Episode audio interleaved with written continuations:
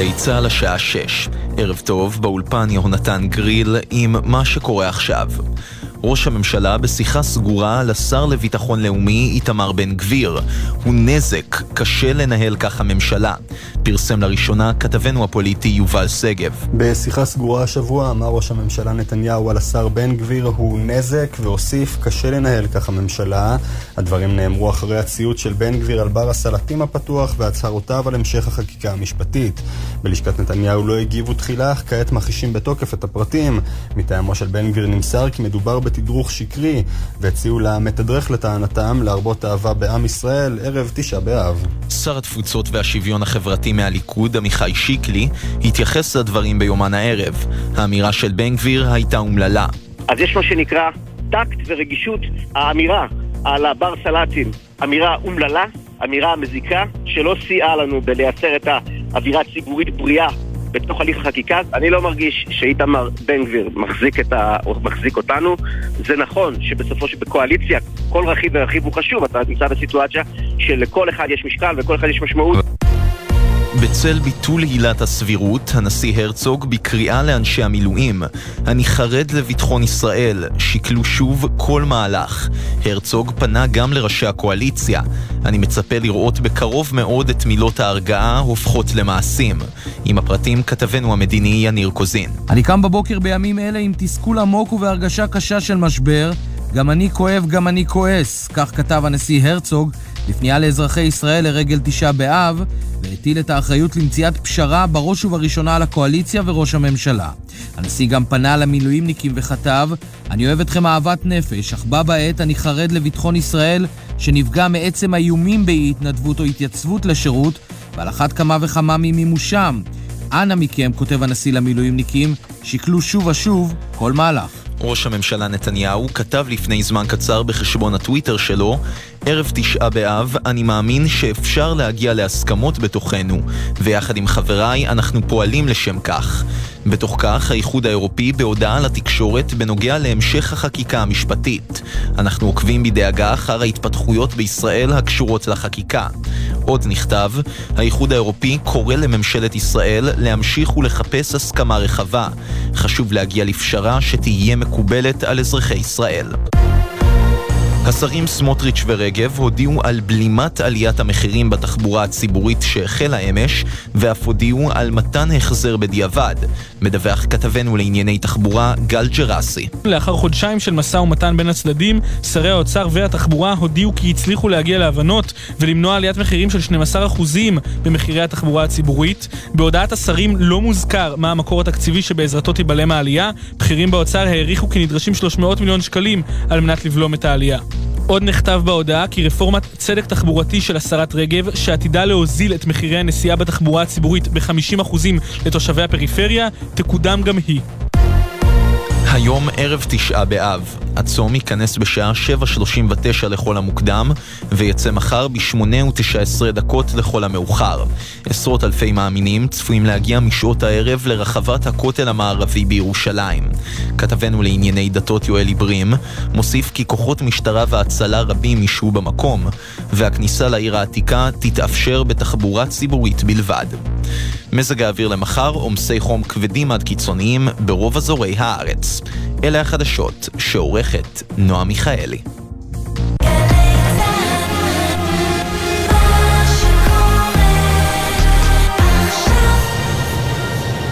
עכשיו בגלי צה"ל, נעמה סיקולר וישראל פישר עם החיים עצמם.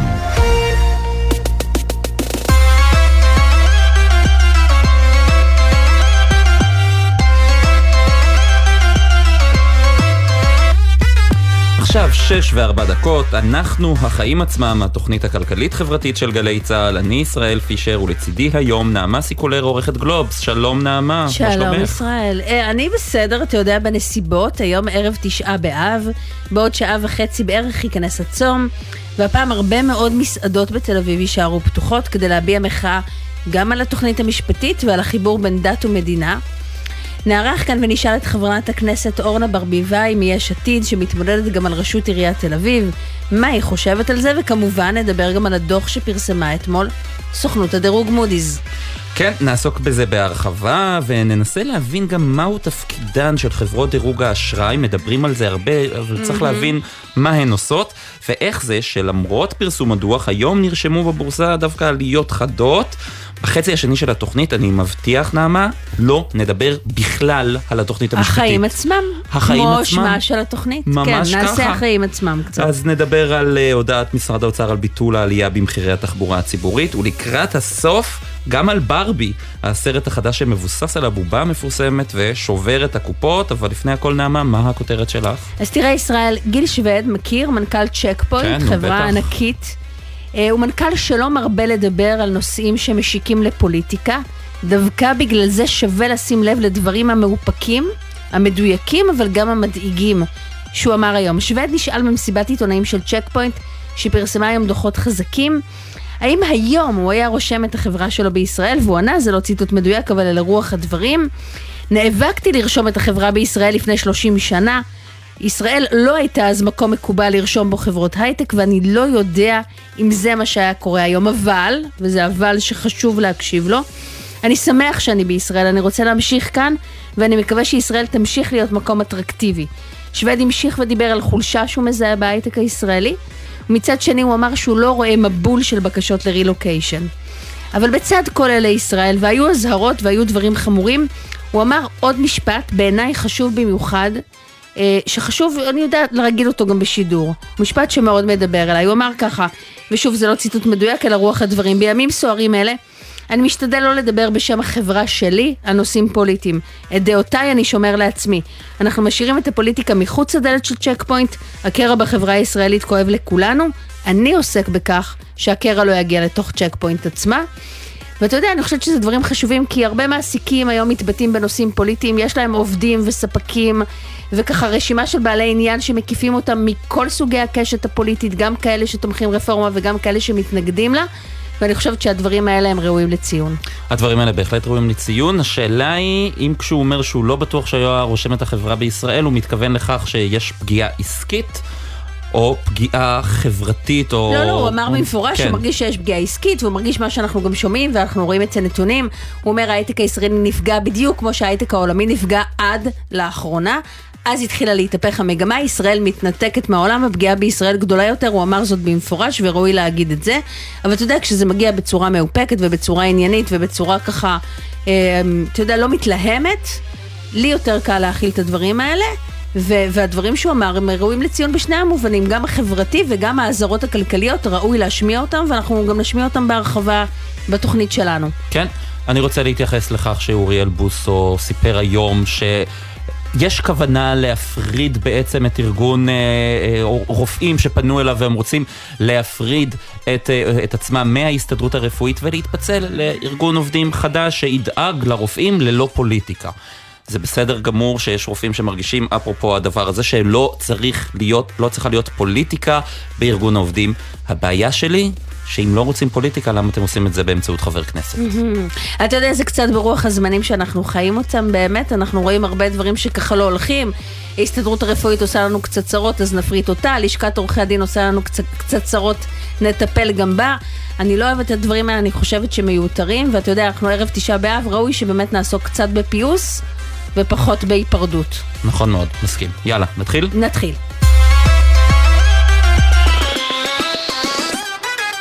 טוב, אז אנחנו נפתח בנושא כפול, גם בכל מה שקשור בעניינים הכלכליים ה- בימים הסוערים הללו, וגם במסעדות שנשארות פתוחות היום. הערב בתל אביב. הערב בתל אביב. איתנו בנושא הזה חברת הכנסת ואלופה במילואים אורנה ברביבאי מיש עתיד, שלום. ערב טוב. צריך להגיד שאת ערב גם... תשעה באב זה פחות ערב טוב, אבל... כן. אה, כן, עד, עד, עוד מעט, עוד מעט. אפשר עוד כן. אה, את גם מתמודדת לראשות עיריית תל אביב. מה את נכון. חושבת על כל הנושא הזה של המסעדות, בעיקר בתל אביב, שנשארות פתוחות היום בערב? אני חושבת שהריאקציה הזאת של אה, ההתנהלות הדורסנית של הממשלה, שבעצם בשבעה חודשים האחרונים עושה את הכל כדי להסביר למה מגילת העצמאות מתפרקת, למה העניין הזה של החוזה אה, כמדינה יהודית דמוקרטית או ערכים אה, ליברליים אה, כבר לא רלוונטיים מבחינת הממשלה הזאת ל-2023 ויש ציבור גדול שיוצא לרחובות ואומר, אנחנו לא מוכנים לוותר על החלק הזה של הליברליות במדינה. והמחיר של זה הוא מחיר כבד, כי כשאתה דורס את מערכת המשפט, אתה יוצר תחושה לציבור גדול מאוד במדינת ישראל שהחוזה הזה הופר, אז הוא בא לידי ביטוי בכל מיני צורות. אני מבינה את מה שאת אומרת, ואנחנו שומעים את הקולות האלה גם בהרבה מאוד אנשים, ובוודאי אי אפשר להתעלם מהם. ובכל זאת, אני חייבת לשאול אותך, האם הצד של המסעדנים היום בתל אביב, הוא לא אצבע בעין, או לא איזה הליכה אחת, אחת יותר מדי, בעינייך? אני שואלת לדעתך. שבסוף, לא, אני מבינה אני מאיפה זה לך, בא, אני שואלת איפה לא, הגבול. אני, אני אומרת, תראי, אני לא, מצ... לא חשבתי מעולם שאני אעמוד מול מדורה בקפלן, או שאני אהיה עם, עם אנשים באיילון כשחוסמים את הכביש, ו... ואני אגיד לעצמי, אין לנו ברירה. ואני עובדה שאני אומרת את זה, כי אין ברירה, כי במקום שהחריגות היא כזאת קיצונית של ממשלה כנגד אזרחיה, אז הרגשתי שלגיטימי למחות. אבל גם חרדים, גם אה, חילונים גמורים שלא שומרים, כן. לא צמים בתשעה באב ומתנגדים לתוכנית המשפטית, גם הם חושבים שפתיחת מסעדות היום זה קצת יותר מדי. תשמע, לאורך שנים הייתה כל הזמן הסכמה של אה, אנשים חילונים, אנשים אה, שחשים אה, אה, שהם רוצים לחיות את החיים שלהם בדרך אחרת, אבל מכבדים את האחר. במקום שאתה לא מכבד את האחר ואתה תובע ממישהו אה, לחיות על פי הערכים שלך כיהודי ולהגיד זה מחייב אותך ואת היהודי שמוגדר יהודי אה, לצורך העניין להגדיר את השירות הצבאי שלו, לתת לו פטור גורף משירות צבאי ולהגיד, כי הכל קשור, אתם תגידו לי לא קשור, הכל קשור ואת האחר לחייב לא, את הבן שלי או שלך לחייב. אני מבינה, אני אחדד את השאלה בכיוון אחר. תראי, אני מבינה בבקשה. לגמרי למה מפגינים נגד ממשלה. כן. זה דבר שהוא הגיוני, כן. זה דבר שהוא מקובל, זה דבר שהוא חוקי, זה דבר שהוא מוס... הכל, הכל בסדר גמור. אבל הממשלה מקצינה את הכפייה הדתית. אני מבינה, אבל כן. אני מבינה, אבל אני, כן. באקט הזה, לפחות אני, אני לא כל כך מבינה עד הסוף איך מפגינים בו, איך הוא אקט של מחאה. נגד ממשלה, הוא נראה לי אקט, רגע, רגע, עוד משפט, סיים את כן, המשפט, כן, הוא נראה לי יותר כן. אקט של מחאה כנגד ציבור, וכשזה ציבור עושה כנגד ציבור ולא ציבור כנגד ממשלה, לי יותר קשה. אז אני אומר לך, קודם כל יש מי שמלבה את הציבור כנגד ציבור. הרי אנחנו אה, היינו לאורך שנים, חיינו פה 75 שנה, לא תמיד הסכמנו עם האחר, אבל היה איזה סטטוס קוו שקיבלנו כל אחד על עצמו, מתוך הבנה שחיה ותן לחיות. כשאתה מפר את הסטטוס קוו הזה, אני אומרת לך באופן הכי ישיר, במציאות כל כך לא נורמלית, התגובות הן לא נורמליות. הרי אנשים תמיד כיבדו את האחר, ואף אחד לא חשב להכניס אצבע בעין, ומי שפתח והיה מוכן בתשעה באב בשנים קודמות לשלם גם את הקנס, זה היה עניין שלו מול הרשות המקומית. הקריאה הזאת היא זעקה של כאב, ככה אני רואה אותה. זה לא רק עניין של כלכלי או לא כלכלי, עזבי שיש להם הפסדים והמחאה הזאת לקחה אותם אחורה בהרבה מאוד היבטים כלכליים. זו, זה כאב שיוצא כאמירה, אתם לא סופרים אותנו, אתם לא רואים אותנו, אתם פוגעים בנו, והדרך הקיצונית שלנו להגיב כך. אני לא קוראת למסעדנים לפתוח או לסגור מסעדות, אני רק אומרת שאני ערה ל... לתגובה הקיצונית הזאת, וזו תגובה קיצונית, ללא ספק. אם את היית היום יושבת בלשכה של אה, ראש העיר, ראש אה, העיר, ראש העיר. כן. כן. איזה, אילו הנחיות בנוגע לפיקוח היית מעניקה? את חושבת שצריך לעשות פיקוח הדוק מאוד מצד העירייה בנושא הזה לא היום? הייתי, אני לא הייתי הולכת לרדוף הערב את המסעדנים שפתחו, אני אומרת לך את זה בצורה הכי ישירה. למרות שזה הפרה אה, של כן. חוק עזר עירוני כמדומני, נכון? בסוף יש שיקול דעת, בסוף יש שיקול דעת ויש החלטה של ראש עיר איך הוא רוצה לנהוג בעירו. תל אביב היא עיר ליברלית ועיר שהגדירה את עצמה אה, ככזאת, כמגדלור של ערכים ליברליים. ואני אומרת לכם, היום תל אביב מאוימת יותר מבעבר. קחי דוגמה את, העובדה שרוצים למנות פה את הרב בדומיננטיות של אה, הרבנות הראשית, ואומר לי רוטמן, כשאני אומרת לו, אתה באמת חושב שאתה יכול לקבוע לתל אביבים מי הרב שלהם? הוא אומר כן, כי זה, הרבנות היא לא רק של אה, הרב בתל אביב, אורנה, לא מה- רק של מה תל אביב, שיעור כל מי שמגיע. התושבים הדתיים בתל אביב? אני מאוד דואגת ל- ל- לחיבור ולעובדה שבתל לא, אביב תהיי כל ראש, אחד, את רוצה להיות ראשת העיר גם שלהם? של כולם, בוודאי. אז אז את יכולה להבין למה מה שאמרת. עכשיו יכול- הוא יכול לעמוד בסתירה לדבר הזה? למה? תסבירי לי. כי אמרת, אם למה? אני יושבת בלשכת ראש העיר, אז אני לא שולחת כן. לאכוף חוק עזר עירוני, שזה גם, את יודעת, אבל גם... המסעדה, המסעדה שתיפתח, לא תיפתח בביתו של האיש שומר המסורת, או האיש הצם. כפי שלא, אני לא מצפה שהממשלה תפגע במי שרוצה לחיות היא פה. תיפתח בדרכו. ברחוב של אותו אדם שיחזור היום בערב מקריאת מגילת ו- איכה כשהוא יושב על הרצפה ויראה אנשים... אה, אז למי, אז את מי אתה מכבד אה, יותר? מה הערך המוביל? דרישה של ערכים שאומרים לך, אנחנו לא סופרים אותך, אנחנו לא רואים אותך, דמוקרטיה בעינינו לא נחשבת, ואנחנו נעשה את הכל כדי לבטל את הדמוקרטיה בחקיקה דורסנית אגרסיבית שפוגעת בכל אזרח שרוצה לחיות בערכים ליברליים, בטח בתל אביב, או, אה, או אחר. אני חושבת שתמיד צריך להיות, ב, לחיות ב, במצב שבו אתה חי על פי ערכיך ומאפשר לאחר לחיות על פי ערכיו, אבל ברגע שאתה מבטל אחד באופן כל כך קיצוני כדי לכבד אחר, אני חושבת שההדדיות הזאת היא תלויה בשני הצדדים. אני בוודאי רוצה להיות ראש עיר של כולם, ואני רוצה לכבד את זה שילך ה- הלילה לבית כנסת ויצום, ואני גם מבינה את החשיבות של השימור של המורשת אה, היהודית. אבל אי אפשר, בשם הרצון לשמור על המורשת היהודית, בחורבן הבית, בעת, בעת התקופה הכי רגישה למי שמדבר על חורבן הבית, לצום, לדבר על אהבת חינם ולעשות את. בדיוק הפוך כדי לעודד שנאת חינם. תגידי, אז עכשיו מבחינתך- אפשר להיתמם ולהתעלם מזה. אני לא מתעלמת, אני חושבת מבחינתך, יש קו. אדום איפשהו, כן. איפה את משרטטת את הקו האדום? אני שומעת את הכאב, אני שומעת כמה הוא אותנטי, אני יודעת שזה אמיתי ושזה נכון.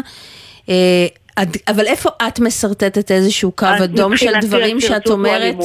אלימות. אלימות. אני חושבת שאלימות בכל דרך שהיא, אני, אני בטח לא יכולה לתת לה... וסרבנות. או אי התנדבות? אני חושבת שהמסגור של, אה, של אי התנדבות כסרבנות היא אה, מוזמנת, אה, היא בשפה שנועדה לפגוע במי שמשרת, אני חושבת שזאת חוצפה, אנשים שהתגייסו, הלכו, היו מוכנים לחרף את נפשם למען המדינה, וקוראים להם נפולת של נמושות ושולחים אותם אה, לעזאזל. אני לא יכולה לקבל את ה... לא, לא, את הרטוריקה, אני, אני מבינה. מה את אומרת לגבי הרטוריקה, אני לחלוטין מבינה. כן. אני שואלת אותך, אבל משהו אחר. האם את חושבת אה, כן. שזה לגיטימי אה, לא להגיע עכשיו... לא להתנדב? כן, כן, כן, לגיטימי. כן, ומרד לגיטימי. מיסים? הייתי ראש אכ"א. אני הייתי ראש אכ"א ואני אומרת לכם, אני מבינה את המשמעות ואת ההשלכות לביטחון המדינה. מי שמבין את ההשלכות יותר טוב מכל אחד אחר, זה ראש הממשלה ושר הביטחון. כל כוחות הביטחון, כל, הנוכחים ולשעבר, מסבירים שיש פה שחיקה בהרתעה ופגיעה ביכולות הביטחון, והם ממשיכים עם החקיקה המיותרת הזאת, הדורסנית הזאת. אבל אורנה, זה לא מדרון מאוד מאוד מאוד חלקלק. זאת בוודאי אומרת- שהוא מדרון חלקלק. לא, אבל בוודאי, איפה, אבל באחריות? אבל איפשהו, ברגע אז מה שנפרץ... מצפות? לא, לא, לא, אני, אני שואלת, מנסה להבין ממך, כי ברגע כן. ש, שפרצנו איזשהו סכר, את יודעת, אז, אז היום, את אומרת, זו, זו הסיבה, זה הרגע שבו כלו כל הקיצין, וכאן צריך לעשות את כן, זה. בסדר, אני כן, יכולה כלו להבין את זה, אני יכולה הקיצין. לכבד את זה. אבל את יודעת, לפעמים אוקיי. ברגע שאתה עושה את זה על מהלך אחד, אתה, אנחנו יודעים איך, איך, אה, גם ממהלך איזה ההיסטוריה, איך מהלך דבר... אחד? לא, לא. מה את? לא, אני אומרת מה? שברגע שדברים כאלה נפרצים, הם יכולים בעתיד גם לקרות על דברים אחרים, שהם, את יודעת, יותר לא, דיבייטבל, רגע גם בעינייך. תני לי רגע כן. לענות. תני לי רגע לענות. אתם מדברים על רק על, ה, על הפיכה המשטרית, אבל תסתכלי על כל מה שקורה פה בשבעה חודשים.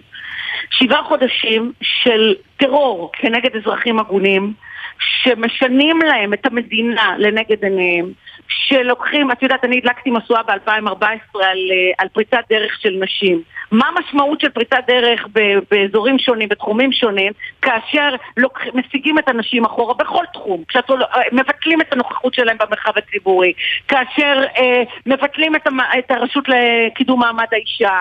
אם כאשר אני לא שולחים טועה- אותנו עכשיו לקבל מזונות ברבנות, שהרבנות תסדיר את זה. זאת אומרת שיש פה האצה של פגיעה. אם אני לא טועה, עד עכשיו חברי שלנו. מפלגתך ביש עתיד אה, נמנעו מלהגיד שלגיטימי להפסיק להתנדב למילואים. אני, אתה מדבר איתי, אתה לא מדבר עם, אה, עם אנשים רבים, אתה מדבר איתי, אני מאמינה שכל חבריי חושבים, אבל אני מדברת בשם עצמי, אתה מוזמן לשאול אותם. אני מאמינה שסרבנות זה דבר שהוא לא נכון, ואני בוודאי לא אעודד אה, סרבנות, אבל אני חושבת שממשלה שמצד אחד פותרת אוכלוסייה רחבה, אני מזכירה לכם, יש עתיד הוקמה לפני עשור על רקע שוויון, החובה לשוויון אה, בנטל, אז אני לא ו- יודעת אבל למה אז אתה מייחס ראינו את גם חבריי. איזושהי פניית פרסה מסוימת שעשה אה, יושב ראש המפלגה שלך יאיר לפיד, הוא מאוד מיתן את הטון שלו בהמשך, ביחס מה זאת לחרדים. אומרת, אה, אה, ראש, אה, ראש המפלגה שלי, אדון לפיד, הגיש הצעת חוק לגיוס חרדים שמחייבת אותם להתגייס לפני חודשיים. אני חושבת שאפילו במושב הזה, כן, הוא הגיש הצעת החוק הזאת, כמו שהוא הגיש הצעת חוק ל- למגילת העצמאות, לביסוס מגילת העצמאות ולביסוס אה, חוקה. אפשר לשים את המסגור כל פעם במקום אחר. אני למדתי לאורך השנים ל- בהקשרים של ביטחון מדינה וכולי, מה שאתה רואה זה מה שזה, אל תספר לעצמך סיפור אחר. ומה שאנחנו רואים זה אה, לא ניסיון, זה פעולות אקטיביות לשנות את צביון המדינה, וכל פעם לקחת אוכלוסייה אחרת ולנגח אותה. פעם אחת זה הטייסים, אחר כך זה אנשי המילואים, עכשיו זה המסעדנים, ואחר כך נשים, ו- וכל כל תחום שהם יכולים להעלות על הדעת. אני אומרת לכם, אנחנו במצב חירום. כל הנורות האדומות ברמה החברתית, הביטחונית, הכלכלית, לא החלפנו מילה על הפגיעה בכלכלה, הייתי שרת הכלכלה, על ירידה דרמטית בהשקעות במדינת ישראל, על האזהרות של הבנקים הבינלאומיים וכולי. כל זה קורה. אגב, כשמדברים על יוקר מחיה והערב הביאו בשורה עם ביטול 12% האלה העלייה של משרד התחבורה. אבל כשהשקל שלי ושלך שווה פחות ואנחנו הולכות לסופר או הולכים לסופר, אנחנו מבינים שהפגיעה היא, כשמדברים על יוקר המחיה והם הבטיחו שהם יעשו כל מיני שינויים, קיוויתי שהם ימשיכו גם את, ה, את כל העשייה שלנו בהקשר של אה, תחרות, תחרות ופתיחת אה, היבוא, חסמי היבוא וכולי. מה בדיוק הם עשו? חוץ מלעסוק אז- אז- שתכליתה לפגוע בכל אזרח אז, במדינה. אז אני, תראי, אני רוצה לשאול אותך שאלה לסיום. הדברים כן, ברורים, אני, אבל אני. אשאל אותך, לפיד ניהל אה, בימים האחרונים מגעים לפשרה, מה דעתך על זה? אני חושבת שהוא אה, גילה אחריות אה, יותר מאשר כל אחד אחר בממשלה הזאת, כשהוא בא ואמר, אם ניתן יהיה להגיע לפשרה שלא פוגעת בדמוקרטיה, שלא פוגעת, להפך, שיוצרת איזה אה, אה, כיוון שהולך לקראת חוקה ומבסס את זה, אני חושבת שדבריו של הנשיא היו מאוד ברורים כשהוא אמר את זה אה, היום במילותיו, אבל תוך, תוך הקפדה לוודא שלא תהיה פגיעה ב, ב, נגיד בעצמאות מערכת המשפט וראיתם שהם עטפו את הכל. אגב, אני הייתי במליאה בזמן שהייתה התרוצצות תוך כדי ההצבעה על ההסתייגויות ואני אומרת לכם, אין היום ראש ממשלה בישראל. אין. ראיתי את הדינמיקה בין גלנט שמרגיש נואש כדי לעמוד על, ה, על ההקשרים הביטחוניים. מה זאת אומרת אין? אני- אני חושבת שראש ממשלה בישראל לא מתפקד. ראש ממשלה סחיט, שהאחרון שלוחץ אותו, הוא נכנע לו. אני ראיתי את זה בעיניי. ראיתי את שר המשפטים מכניע את ראש הממשלה אה, מול אה, גלנט שאומר לו ביטחון, וזה אומר לו רפורמה. לא שמעתי את המלל, אבל ראיתי את הדינמיקה. ראיתי כן. את הדינמיקה, אז- וההכרעה הייתה בסוף להוביל את, ה, את ההפיכה חברת- הזאת ולפגוע בכולם. ואז אתם שואלים אותי ספציפית על המסעדנים שמרגישים רע מאוד ואומרים אנחנו מוחים על הרצון לשנות לנו את המדינה, את העיר, את הצביון, כשהם בעצמם אלה שכיבדו את כל הכללים כל השנים וכיבדו את האחר על זה שהוא רוצה לחיות פה במדינה יהודית דמוקרטית. כשאתה לוקח את הדמוקרטיה אל תצפה ממי שלקחו לה את הדמוקרטיה לקבל את זה בנימוס ולהגיד, חברת אוקיי, הכנסת, בוא נפגע אה, בזכויות חברת הכנסת שלי." אורנה ברביבאי מיש עתיד, תודה רבה לך. ערב טוב. כל טוב, ערב טוב. תודה. טוב, נחזור עכשיו. קודם כל הדברים האלה היו מאוד מאוד מעניינים, אני חושב, אה, מטעמה של אה, אורנה ברביבאי. היא, אם היא הייתה אה, עכשיו בלשכת ראש העיר, לא הייתה אוכפת את אה, פתיחת המסעדות. כן, זה דברים מעניינים, גם מה שהיא אמרה ביחס לצבא, כמי ששירתה ב, ב, ב- בתפקיד בכיר, אותי הפתיע בהקשר הזה. כן, גם אותי. עד עכשיו אני לא חושב ששמענו התבטאות כזו מאנשי יש עתיד, אבל נעבור, טוב, כן. נחזור אה, לכלכלה. לכלכלה, הארדקור, כן. כן. הדוח של אה, מודי'ס שפורסם אתמול, אנחנו עכשיו רוצים קצת לדון בו ובהשפעות שלו. שלום לך, פרופסור אליס ברזיס. שלום. פרופסור לכלכלה באוניברסיטת בר אילן, ראש מרכז עזריאלי למדיניות כלכלית. קודם כל, מה, כשאנחנו מדברים על כל הנושא הזה של דירוג אשראי, מה הן אותן חברות דירוג אשראי? מה התפקיד שלהן? אז קודם כל צריך פה מאוד uh, לדייק. אין פה שינוי בכלל בדירוג. חברות אלו, דירוג האשראי, זה חברות שגם מעבירות אינפורמציה למשקיעים. ולכן אנשים משלמים כדי לדעת מה הם חושבים על המדינות. כי אם מדינה אה, נראית מסוכנת, האנשים רוצים לדעת האם כדאי להשקיע כן או לא. אז דירוג האשראי בדיוק מראה את הסיכון כאשר קונים אגרות חוב של מדינה.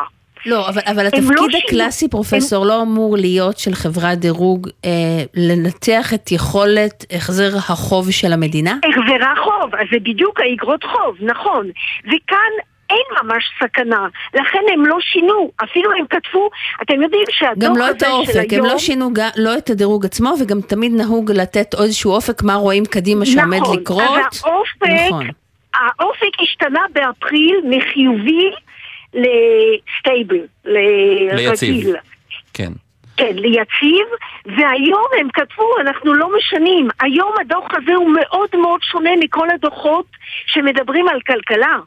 הדוח הזה הוא לא דוח רגיל, כי הוא מדבר מעט מאוד על הכלכלה, חוץ מאשר שני גרפים של ההשקעות של ההייטק התרסקו, ושפער בשוק המניות, רק שכל המשקיעים ידעו שיש פער עכשיו של 30% מהרגע שהיו הבחירות, על מה הדוח הזה מדבר? הדוח מדבר על הסיכון החברתי והפוליטי במדינת ישראל. והדוח הזה נכתב רק מסיבה אחת.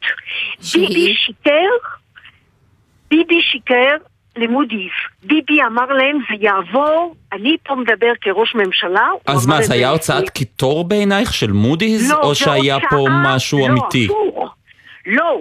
זה אומר, חבר'ה, מדינת ישראל מאבדת את האמינות. לא, הרבה יותר גרוע. ראש ממשלה, אי אפשר להאמין לו.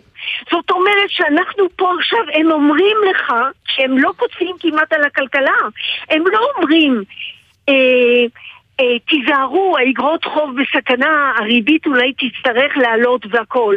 הם אומרים לך, כל המדינה בסכנה, מכיוון שביבי שיקר לנו, ואמינות לא, אבל של הם לא, ראש הם לא ממשלה... אמרו במפורש שנתניהו הם לא שיקר, במפורש. זאת הייתה פרשנות של עיתונאים, כל מיני עיתונאים שטענו שהם נכון, דיברו עם אבל- גורמים וכולי, זה לא נאמר בצורה מפורשת. אבל אבל תראי, תראי מה הטקסט, מעניין, אבל תראי, הבורסה היום עלתה, ברור. איך את מסבירה כן. את זה שהיום הבורסה דווקא הגיבה בעליות חדות? טוב, אוקיי. אז קודם כל כלכלה, יש דברים שהם באמת לינאריים. אוקיי? לדוגמה, כשבאמת אה, יש שריפה, אז השריפה הולכת וגדלה. פה אנחנו מאוד מבינים שאולי בדיוק אנשים היו צריכים להיכנס, לקנות, לא קורה כלום.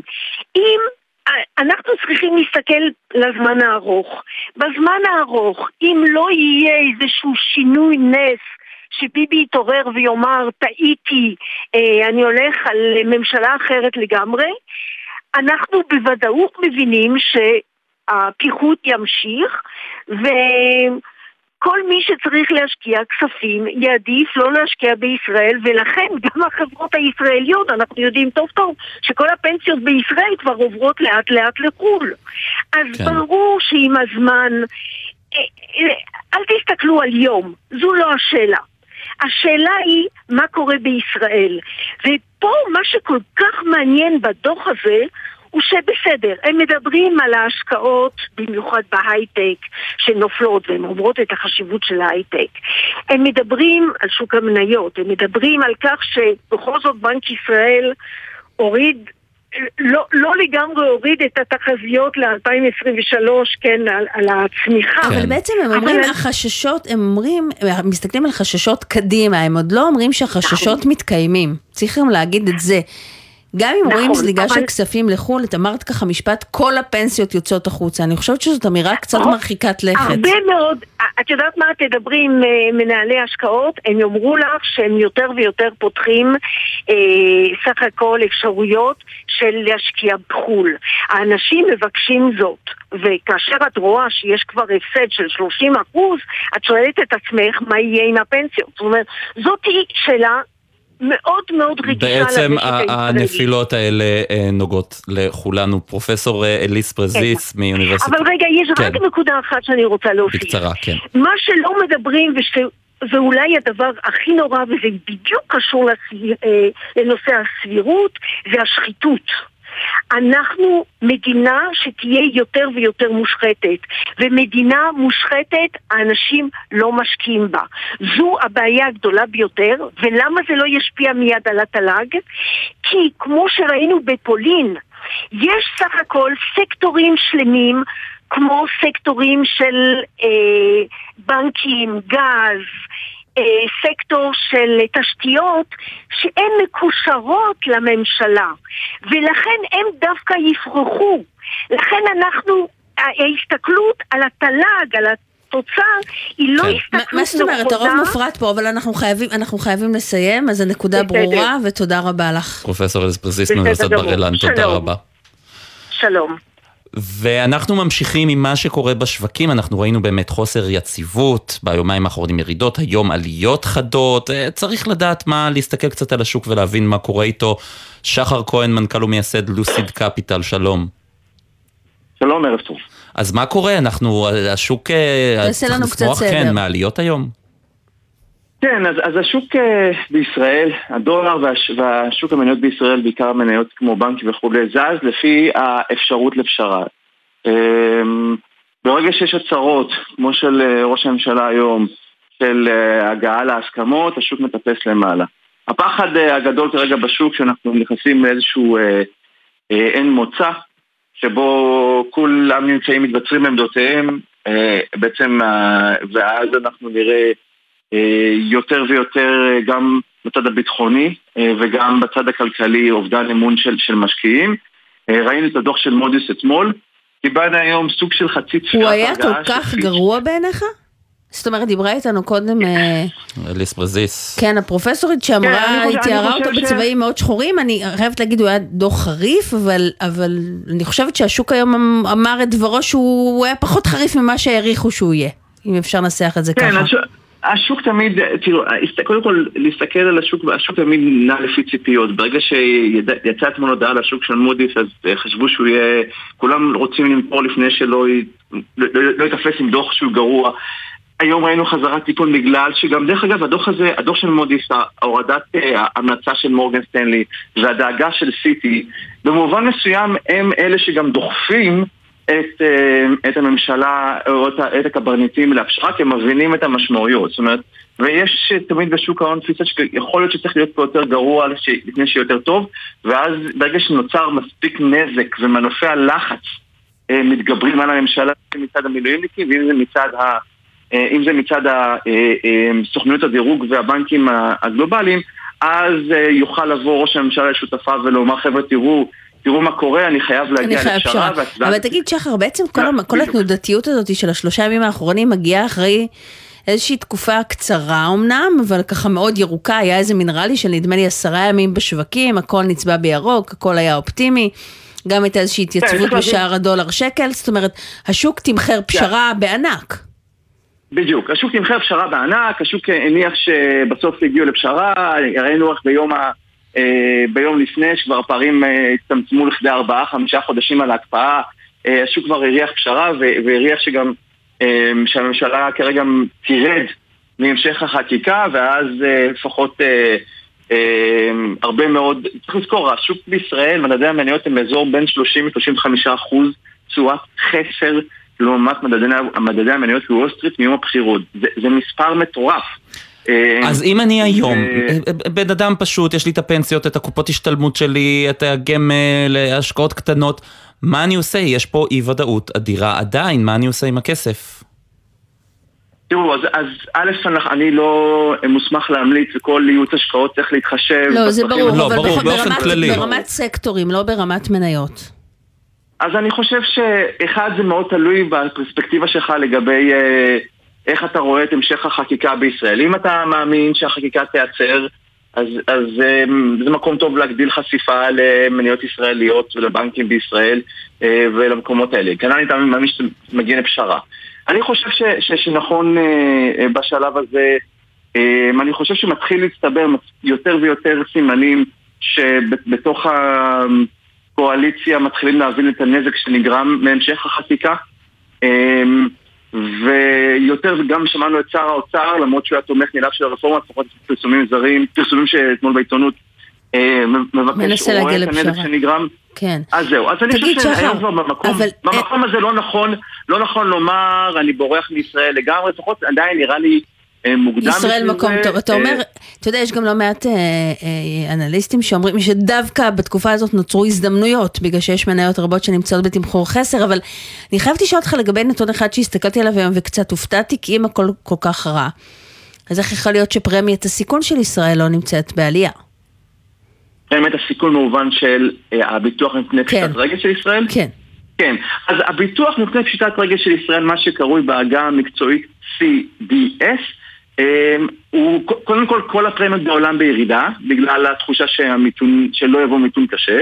דבר שני, הדבר, הנתון הזה זז תמיד באופן משמעותי רק כאשר יש סכנה משמעותית לפשיטת רגל של המדינה או של האג"חים. ישראל היום לא במקום הזה, ישראל היום ב, עדיין בדירוג יציב, נכון יכול להיות ש, שתהיה הורדת דירוג, אבל עדיין, ישראל עדיין במקום שהגירעון נשלט זה לא שאנחנו אנחנו לא במצב של יוון או ונצואלה, שאז הדבר הזה מתחיל לזוז, אלא אנחנו במקום שבמקום שיהיה פה מעולה, יכול להיות שיהיה פה כן. בינוני עד uh, סביר. אז כל זה בינוני עד סביר, המניות סובלות מאוד, אבל הסיכוי לפשיטת רגל של ישראל כרגע הוא אפסי, יכול להיות שעוד שנתיים, שלוש שזה יימשך ככה, זה כבר לא יהיה ככה. אבל כרגע זה המצב.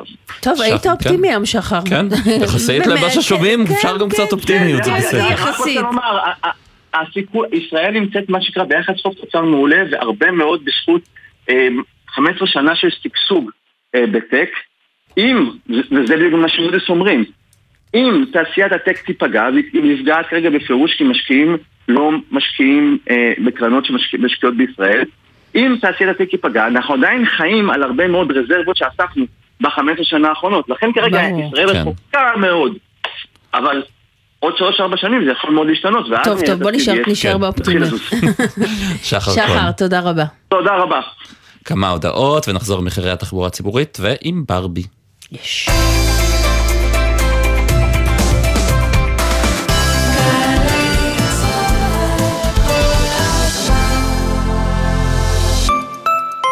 ההסכת שבט אחים ואחיות, בתוכנית מיוחדת לתשעה באב. הדוקטור אלעזר בן לולו בוחן את הקשר בין החורבן האישי לחורבן הלאומי, מתעמק בכאב ובאובדן, ועוסק בשאלה החשובה גם בימים אלה, כיצד ליצור שיח לסובלנות ולכבוד. אחרי תשעה באב יש ט"ו באב. העולם לא נגמר. גם כשאסון נראה שלא נוכל להכיל אותו, כעם אנחנו מצליחים להתגבר. מחר, תשעה באב, שתיים בצהריים, גלי צה"ל. עכשיו בגלי צה"ל, ישראל פישר ונעמה סיקולר עם החיים עצמם.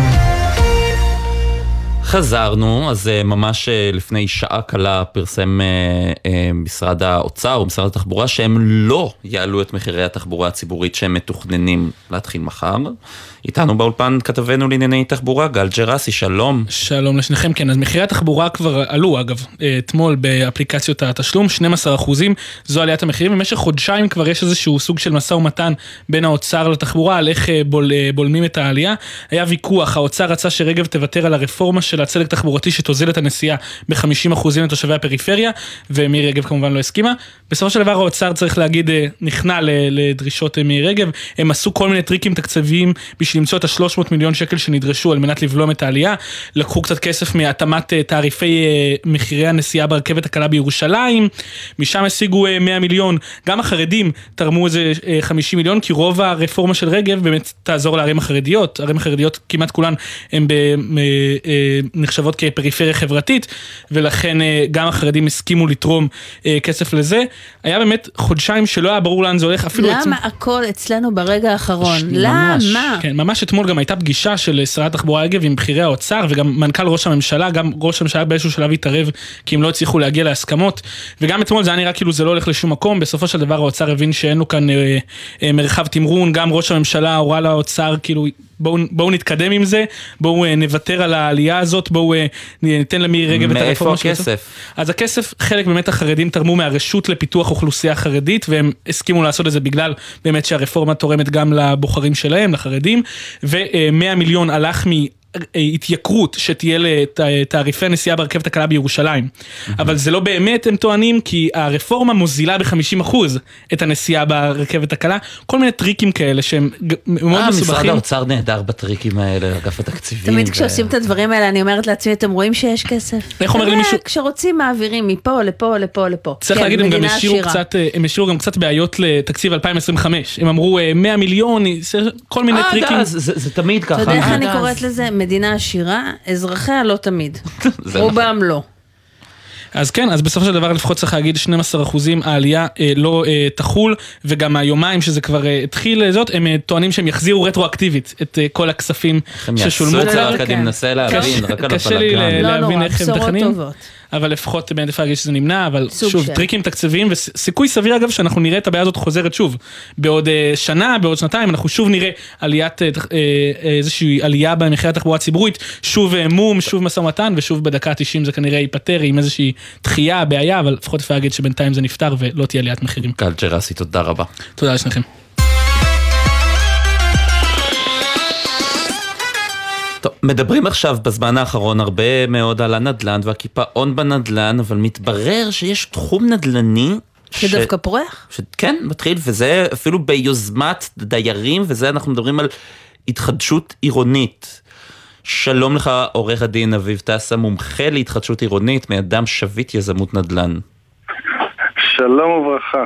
אז במה זה שונה, שונה התקופה עכשיו ממה שאנחנו מכירים לאורך השנים? זאת אומרת, התחדשות עירונית היא לא תופעה חדשה. נכון, התחדשות עירונית היא לא תופעה חדשה, אבל נוצר למעשה איזה משהו מאוד, תקופה מאוד מיוחדת, אנחנו בכלל בתקופה מיוחדת, אבל כמה דברים שביחד קרו, שלמעשה מגבירים איזה עולם חדש בעולם ההתחדשות העירונית. אה, זה מתחיל למעשה מחוק ההסדרים שהפחית את כמות ההסכמה של הדיירים בפרויקטים של התחדשות עירונית בתמ"א 38-2 זה הריסה ובנייה. הרבה אנשים קוראים לזה פינוי-בינוי בכל מיני דברים שזה לא בדיוק פינוי-בינוי, היום אבל צריך 60 אחוז נדמה לי, 60 נכון? 66 66 אחוז, מה שהיה צריך בעבר 80 אחוז. מהמם. שזה משפיע מאוד על הרבה מאוד בניינים, אה, נקרא לזה בודדים או זוגות בתל אביב, נגיד בניינים של 12 דיירים, שבעבר היה צריך הסכמה של עשרה דיירים, היה מספיק שמונה דיירים. Uh, הדבר הזה משתלב, קודם כל זה יצא uh, לאחרונה.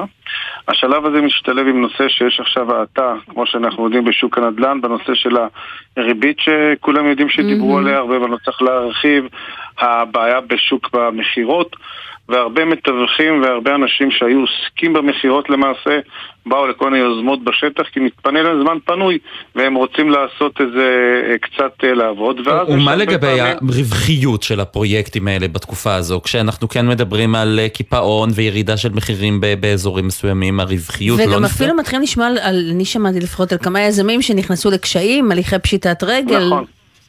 זה, קודם כל נכון, הרווחיות, הרווחיות אם אתה נמצא כיום בתוך פרויקט עצמו, ברור שהרווחיות יורדת, שהמחירי הריבית עולים וכל התהליכים האלה וקצת יותר קשיים במכירות ויותר להשקיע בשיווק.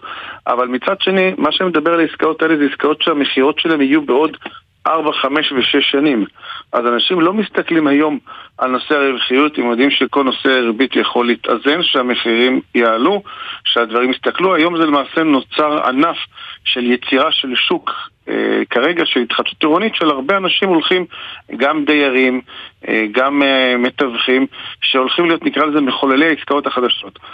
Uh, הדבר הזה גם אגב יצא פסק דין גם מאוד מעניין בכמה פסקי דין uh, בנושא של uh, דיירים סרבנים שהגיע שבית משפט אפילו חייב כל דייר ב-2.6 מיליון שקל לסרבנות ואז זה גם קצת נותן ככה לסרבנים קצת אה, להירגע, ואז אה, ביחד... אבל מה זה נקרא גורם- מחוללי העסקאות? זאת אומרת, הם יבואו לקבלנים ויגידו, הנה יש בניין, גייסנו חתימות, בואו תנו לנו הצעת מחיר?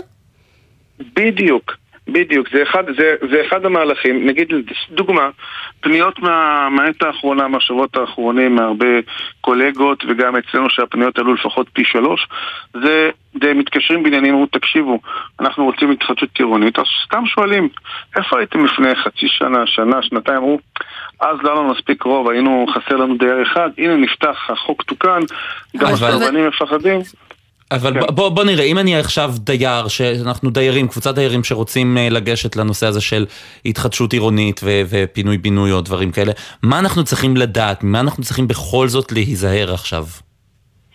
או, להיזהר, להיזהר מול איזה גורמים אתה עובד. כלומר, יש היום, בגלל שנוצר דבר כזה, אז יש הרבה מאוד, נקרא לזה, חאפרים בשוק, שיודעים שיש הרבה עסקאות, אז עוברים אה, בניין-בניין ומתחילים להציע דברים, לפעמים ברמה של פנטזיה. צריך לדעת, נקרא לזה, קודם כל לקחת אה, עורך דין שהוא מומחה בתחום, שיודע לעזור להם להתאגד. לוקחים, יש כאלה שלוקחים מארגנים שלהם שאם צריך, מייצרים מכרז מול חברות יזמיות שהן טובות. והן יודעות כאילו לעבוד ולא נמצאות בכל אלה שנמצאות בתוך קטע של המצוקה כי יש הרבה חברות היום שלקחו דברים והיו צריכים היום להשתמש בכל נושא של המכירות, ריביות ואז נגרם להם uh, הרבה מאוד נזקים. בגלל שיש חברות כאלה שמלקות פצעים יש את החברות החדשות היום אז אתה אומר לאנשים, תבדקו. תבדקו, תבדקו אם אתם מתקשרים. תבדקו, כן. תבדקו, תבדקו ואל תשכחו. אנחנו מדברים בעסקאות לטווח ארוך. כלומר, אם מתחילים היום עסקה, יש לך שנתיים לפחות להוציא היתרים. או לא שלוש שנים, עוד שנתיים, שלוש בנייה. זה טווח מאוד ארוך. צריך לראות את ה... לא חברה שנולדה אתמול, חברה עם ותק, חברה עם ניסיון, חברה עם אה, אחריות. שביצעה פרויקטים, שיש לה אחריות, שמנהלת את הסיכונים שלה נכון. אבל תגיד, לא דיברנו בכלל על הרשויות המקומיות. יש לא מעט רשויות, במיוחד באזור המרכז, שלא ממש אוהבות התחדשות עירונית, ובחלק מהמקרים בצדק. אנחנו יודעים שזה מעמיס על תשתיות, אנחנו רואים פקקי ענק ביציאה משכונות שהן מתחדשות מאוד באזור המרכז. איפה הרשויות, אתה יודע, המרכזיות, רמת גן, גבעתיים, תל אביב, איפה הן עומדות בזה במרכז? אה, אני לא רוצה לנקוב בשמות של ערים, לא להסתבך אה, עם אני אף ראש עיר שאתה מחכה להיתר. ממנו. משהו כזה, במיוחד שיש בחירות בקרוב. אבל אה, אני אומר, קודם כל אל תשכחו שיש לנו את פרויקט המטרו שכולם מדברים עליו, ויש לנו יותר מ-150 תחנות באזור המרכז. ויש העצמת זכויות, וכל עיר ממש מתכננת העצמת זכויות מאוד אדירה ליד כל אותן תחנות, ואתה רואה שיש הרבה פעילות בדברים האלה, והערים מאוד מכוונות, ראשי הערים מאוד מכוונים לאותם מרכזים, שיהיו למעשה אה, נקרא לזה מרכזי רווח, לצורך העניין, לטובת העיר, הן במבני הציבור, הן כמס מטרו, פחות, פחות התעסקות ברמת הבניין הבודד, יותר פתרון בקטע של קטע הוליסטי לצורך העניין, כדי לפתור הרבה דברים בתוך זה, כי אם אנחנו יכולים לייצר מספר בניינים של כמו מיני שכונה, שנותן את כל רמת השירותים בתוך אותה שכונה, אז יש כאן מחשבה שאותו אה, בעל נכס פחות צריך לנסוע, פחות ישתמש באמצעי תחבורה, ואז באמצעות זה גם אולי להפחית קצת את העומס התחבורתי. כן. אה, עורך הדין אה, אביב טסה, מומחה להתחדשות עירונית, מאדם שביט אה, יזמות נדל"ן, תודה רבה. תודה רבה לכם. תודה, תודה. ביי.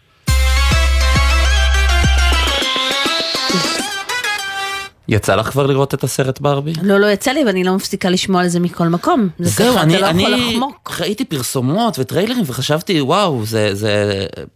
מה, הסרט ברבי? אבל אני שומע אפילו דברים טובים עליו, על הסרט הזה. ומעניין אותי, איך יכול להיות של סרט על בובה שנוצרה משנות, הח... בשנות החמישים וספגה הרבה ביקורות גם לאורך השנים, עדיין רלוונטי מבחינת ה... ה... המותג נו, עצמו. אז בשביל זה הבאנו לכאן פרופסור בכלכלה, מתמחה בהתנהגות צרכנים מהאוניברסיטה העברית, פרופסור אורי חפץ, שלום לך. אהלן, אורי. אהלן. אורי, סליחה. כן. אז, אז איך אה, ברבי עדיין רלוונטית? כן, טוב, אז uh, האמת היא שברבי, כמו שאמרתם, זו תופעה שמעניינת אותנו כבר uh, הרבה עשורים. זו באמת תופעה חברתית וגם כלכלית. Uh, אני חושב שהבובה הראשונה יוצרה ביפן ב-1959, אז יפן זה היה סין של היום. היום הבובות הן מגיעות מסין ומאינדונזיה. אה, ובאמת ככה בשנות ה-60 וה-70 זה התחילה להיות תופעה שכבר אה, כותבים עליה מאמרים וחוקרים אותה. אה, בעצם השאלה של למה אנשים קונים ברבי, זאת אומרת למה קונים בובות אנחנו יודעים, אבל למה ברבי ולמה הבובה הזאת זכתה להצלחה, זה קצת דומה לשאלה של למה יש מחזורי אופנה. למה יש אנשים שבשנה הבאה יזרקו את המלתחה ויקנו מלתחה חדשה. הרי הבגדים בסדר וזה. אז זה, יש כאן אה, תופעות חברתיות, למשל התופעה הזאת של מחזורי אופנה זה משהו שאנחנו עד היום לא מבינים אותו טוב, אבל יש לו כל מיני הסברים, למשל יש הסברים של סיגנול חברתי, של איתות, שבזה שאני מחליף בגדים אה, בתדירות לפי העונות ותמיד אני בצבע הנכון ובגזרה הנכונה, אז זה אומר שאני מחובר, זה יכול להיות שמסגנז, שזה מאותת לחברה שיש לי הכנסה מסוימת, זה יכול לאותת לחברה שאני קול או שאני מחובר לטרנדים וכולי. אז זה סיפור אחד. סיפור אחר זה אה, סיפור שאני מספר לעצמי, מין איתות עצמי כזה, של מה אני רוצה להיות ואיך אני רוצה להיראות. עכשיו, תיקחו את זה לברבי. אז בעצם לפני שברבי אה, הופיע, ברבי מופיע בשנים האלה של אחרי מלחמת העולם השנייה, באמת בשנים שה... החלום האמריקאי של בית ככה בפרבר עם שני ילדים וכלב ומדשאה ירוקה מול הבית אה, ופתאום היא מספקת אה, יכולת כזאת לילדות. אה, באמת, אה, היום הם כבר יותר פוליטיקלי קורקט. אבל לא זהו, כי דווקא השלמות, התמונת שלמות הזו, גם באורך השנים, גם במיוחד בשנים האחרונות, גם ספגה לא מעט ביקורת על זה שאנחנו, נכון, ככה זה לא נכון. משקף את המציאות בכלל, וזה יוצר אה, לילדות ולילדים איזושהי בעיה לגבי התדמית העצמית שלהם, זאת אומרת, לא כן, כל אז, ורוד בוורוד. אז נכון, אז זה כבר יותר מאוחר, אז את יודעת, אנחנו בהתחלה מדברים על שנות החמישים, וזה באמת הביא פתאום אפשרות, ומין, אני תמיד קורא לזה, אה, המתנה שלא מפסיקה לקחת. זה בעצם מוצר, עד אז היית קונה בובה, הבובה הקלאסית הזו עם העיניים שנפתחות נעצמות כשאתה מזיז אותה, כן. כן, או כן, או בובה של טדי בר לילדה או לילד, ובזה שהקנייה בעצם היה סוף הסיפור, סוף הרומן שלך עם המוכר. הופיע ברבי, וזה באמת קונספט שהוא בדיוק הפוך. הקנייה זה רק תחילת מערכת היחסים, כי עכשיו אתה מתחיל לקנות לבגדים, ויש הרי אין סוף אפשרויות, ואפשר לקנות כל מיני תכשיטים ובגדים, ואחר כך כמובן שזה שודרג, יש את בית החלומות של ברבי של שלוש קומות, ויש אופנוע, ויש את החברים, ויש מסנובורדים ועד מחשבים, ואיזה מין דבר כזה שזה שקנית אותה, זה שטויות, זה ההוצאה קטנה, כן, הבובה עצמה היא לא עולה הרבה, הכי פשוטה, דרך אגב אפשר גם לדבר על זה, יש, יש אה, במקצועות שונים, הן עולות בסכומים שונים, ואז השאלה זה מה המחיר, יש גם על זה עבודות של כלכלנים, אבל אה, אה, לילדה פתאום, לילדה פתאום הייתה אפשרות באמת לראות, לשחק, לחשוב על עצמה בתור האידיאל הזה, וזה גוף באמת לא פרופורציוני, דרך אגב, הפרופורציות של הגוף, אם היו עושים את זה באדם, זה, זה יוצר מפלצת, כן? אבל, אבל אתה יודע, אה, אבל, אבל, אבל אחרי זה גם, כאילו, היו שנים של ירידה במכירות של ברבי. בגלל וגם, אותן, אה, נכון, חשבו שהמותג אבוד. וגם בירידה כן, במכירות של מאטל, נכון. היצרנית של ברבי, ובעצם, ופה יש גם סיפור סוג של הצלחה ישראלי, כי המנכ"ל היום, ינון קרייז, הוא ישראלי. ישראלי.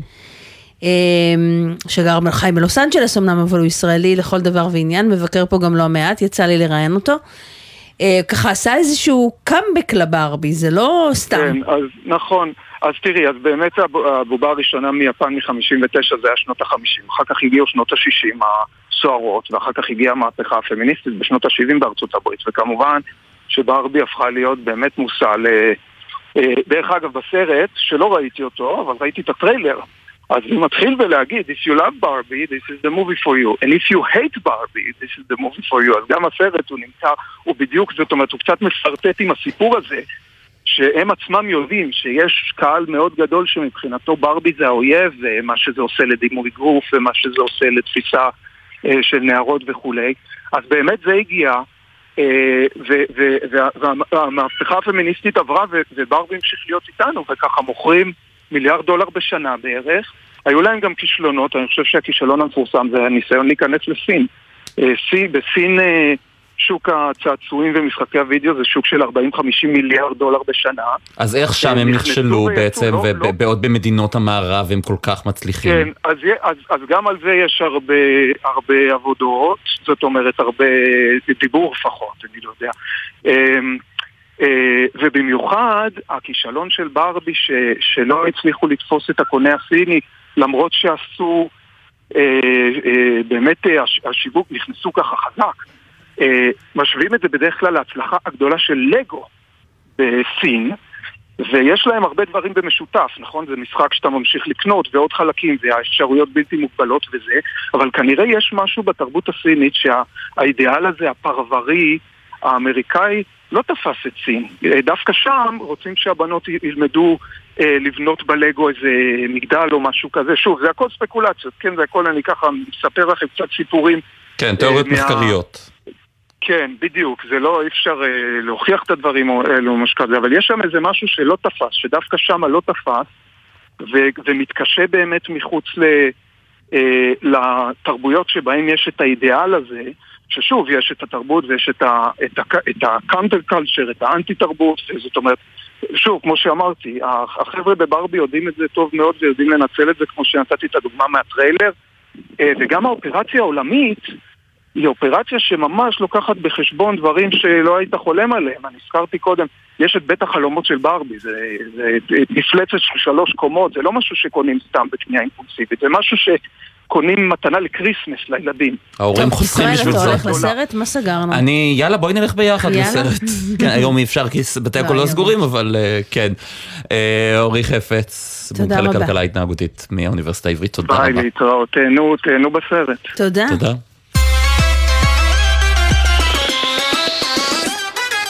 אני יודע שכל מי שמאזין לנו הוא מאנשי הרדיו, ממאזיני הרדיו. ברור, מה זאת אומרת? אין בוודאי. ספק. רק רדיו, רק גלי צה"ל. רק גלי רק. צה"ל שומעים, תישארו, זה... בין 6 ל-7. ב- הכי חשוב, זו השעה הכי חשובה ביום. אבל... אבל יש גם עוד דברים. אה, לא יודע, מעט. אפליקציה קטנה כזו, קוראים לה ספוטיפיי של האנשים שאוהבים מוזיקה. והם העלו עכשיו מחירים. אני גם, האמת היא שיש לי גם ספוטיפיי, אל תגלי לאף אחד. בשקט, בש- רק בינינו. בינינו, באולפן, יש כן. לי גם, אני עם מאזין. ברק בטש כתב חדשות החוץ, פה. אז אה, קודם כל, ערב טוב לשניכם. אה, באמת, אני לא חושב שאני מכיר מישהו שאין לו את הספוטיפיי, בעצם אין לו את היישומון ספוטיפיי. אה, מאז שהוא הגיע לארץ בשנת 2018, הוא נכנס בסערה. אה, אני חושב שבאמת ל- לכל אדם שמגדיר את עצמו כחובב מוזיקה, באמת יש לו את ה- את היישומון.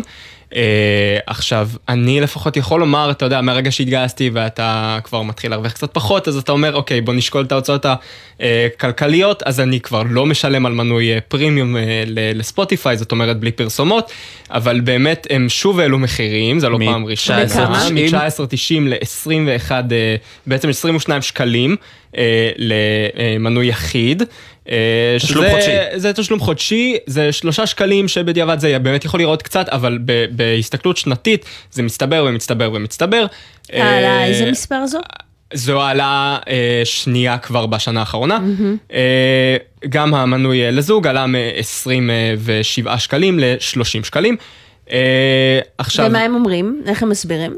עכשיו, אה, בעיקרון מה, ש, מה שקורה זה בעצם אה, איזושהי, איזשהו לחץ של המשקיעים, הרי ספוטיפיי, רוב ההכנסות זה המנויים, אה, והמשקיעים רוצים גם לקבל בחזרה את כמה שהם משקיעים בספוטיפיי, הרבה משקיעים בספוטיפיי, ספוטיפיי אגב משקיעה גם בלא מעט אתרים ומוצרים, למשל קבוצת הכדורגל ברצלונה, היא משקיעה באצטדיון הכדורגל שם, בקאמפ נו בברצלונה. נותנת חסות, כן. נותנת חסות.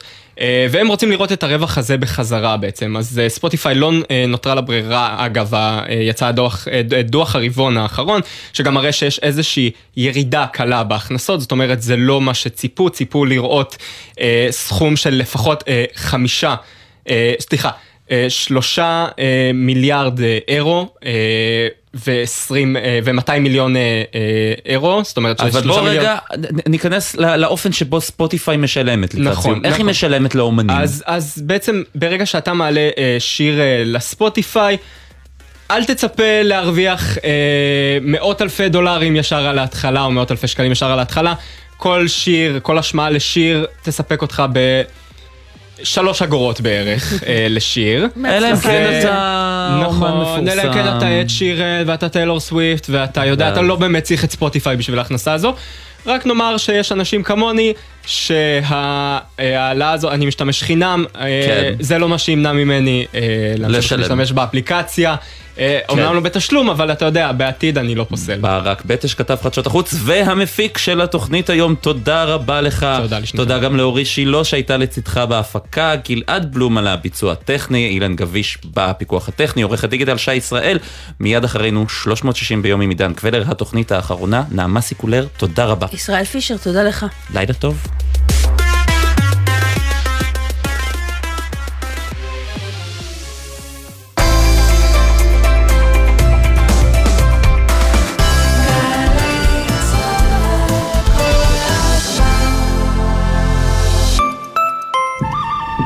קיץ. השמש קופחת בבסיס, חם במדים, והשמירות מתישות. ומה שהכי בא לכם זה איזו קולה מרעננת. קולה של אימא, במהדורת קיץ חדשה ורעננה. התוכנית המיתולוגית מתרחבת לשעתיים שידור, קיציות, מחדשות ומרגשות. קולה של אימא. שישי, עשר בבוקר, גלי צה"ל. מיד אחרי החדשות, עידן קבלר.